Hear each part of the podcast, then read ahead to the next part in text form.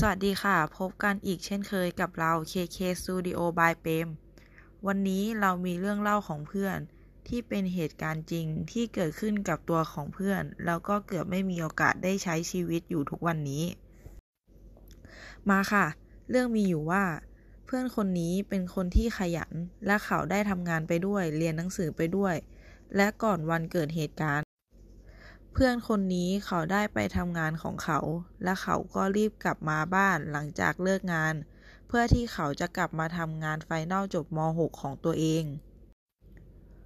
พอวันรุ่งขึ้นเขาได้ขี่รถจักรยานยนต์ไปโรงเรียน แล้วเขาก็เกิดอาการหลับในขึ้นมา เขาเล่าให้ฟังว่า พอเขาขี่รถมาเรื่อยๆ ก็ไม่รู้สึกอะไรเลย รู้อีกทีก็มีเสียงตะโกนจากข้างทางว่า เฮ้ยเฮ้ยหนูหนูระวัง เขาก็ได้สะดุ้ง ลืมตาขึ้นมา ปรากฏว่าสิ่งที่เขาเห็นตรงหน้าคือรถสิบล้อ ตัวของเขาที่ขี่รถอยู่ได้ข้ามเลน ไปอีกฝั่งของเขา เขาบอกว่า ดีนะที่รอดมาได้ ไม่งั้นคงไม่มีชีวิตอยู่ทุกวันนี้ และเขาจึงกลายเป็นคนที่ไม่กล้าขี่รถจักรยานยนต์อีกเลย หลังจากที่เกิดเหตุการณ์นั้นขึ้น